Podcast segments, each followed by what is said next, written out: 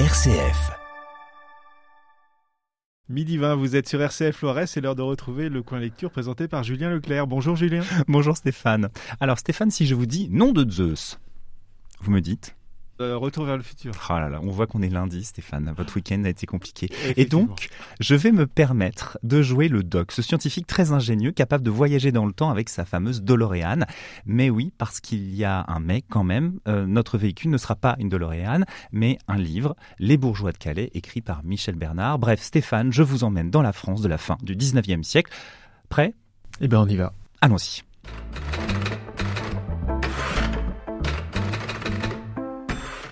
Aujourd'hui, je vous parle donc des bourgeois de Calais, de Michel Bernard. Quand Omer de Vavrin, maire de Calais, rencontre Auguste Rodin, il sait qu'il a trouvé l'artiste idéal pour représenter les bourgeois héroïques de sa ville pendant la guerre de Cent Ans. Le projet de ce monument commémoratif débute en 1884 et pendant 10 ans, les deux hommes se reverront. Le notaire observant l'artiste au plus près de sa création, le sculpteur se rapprochant de la concrétisation de son intuition. Il sent au bout de ses doigts la possibilité de créer un chef-d'œuvre embrassant son époque et l'histoire de son pays. Dans le salon de l'appartement de la rue de Bourgogne où il venait d'emménager avec sa compagne, Rodin prononçait les noms des 6 otages à haute voix. Il détachait les syllabes, les faisait sonner entre les murs de la petite pièce. Il dut expliquer à Rose Beuret, qui réchauffait la soupe, la raison de cette exaltation et commença de lui raconter la visite du maire de Calais, leur déjeuner et le projet de monument aux héros de la ville. En répétant le récit de leur histoire, complété de ce qu'il avait pu lire, il avait l'impression d'incorporer l'événement, de l'enfoncer dans les couches profondes de sa méditation où s'exerçaient les influences secrètes. Déjà, il savait les noms des personnages par cœur et s'émerveillait que leurs prénoms fussent si communs. Des Jean, des Pierre, des Jacques, les concierges du quartier en avaient des listes entières. Saint-Eustache était une des plus grandes églises de Paris au milieu du quartier des Halles. Il essayait de se représenter ces riches marchands, la manière dont ils étaient vêtus, l'intérieur de leur maison, leurs femmes, leurs enfants, leurs serviteurs.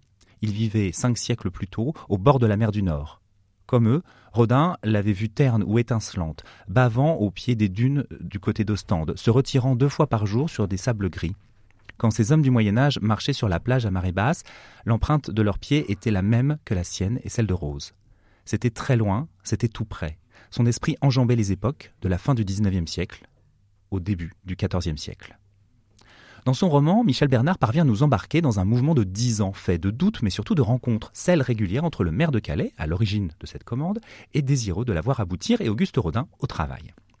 Le travail justement de l'artiste a de l'ampleur tout en gardant tous ses mystères. Ce roman suit le mouvement de la création.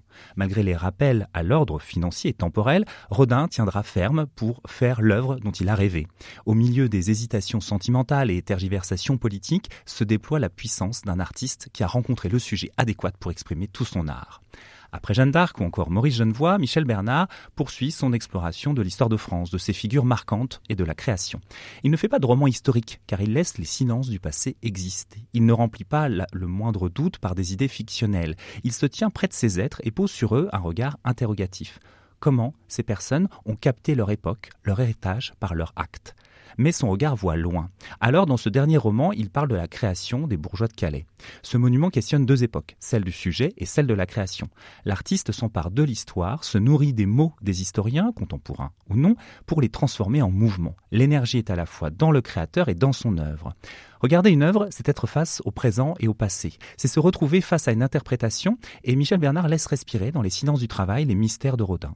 Ce monument parle de la guerre de Cent Ans, de la Révolution française, d'une France qui a puisé dans une solidarité populaire. La corde reliant les bourgeois est un symbole d'union et de perte.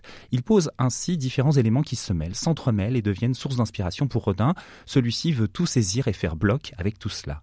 Avec son écriture limpide et délicate, l'auteur compose un nuancier de rencontres improbables et porteuses d'espoir. Il y a le maire et l'artiste, il y a les bourgeois et leur destin, voire l'éternité, il y a l'œuvre et le spectateur, le lecteur. Ces confrontations, ces retrouvailles apportent de l'émotion, celle de mettre en réalité des idées et des envies. Je vous recommande très fortement le dernier roman de Michel Bernard, Les Bourgeois de Calais, publié par La Table Ronde au prix de 20 €.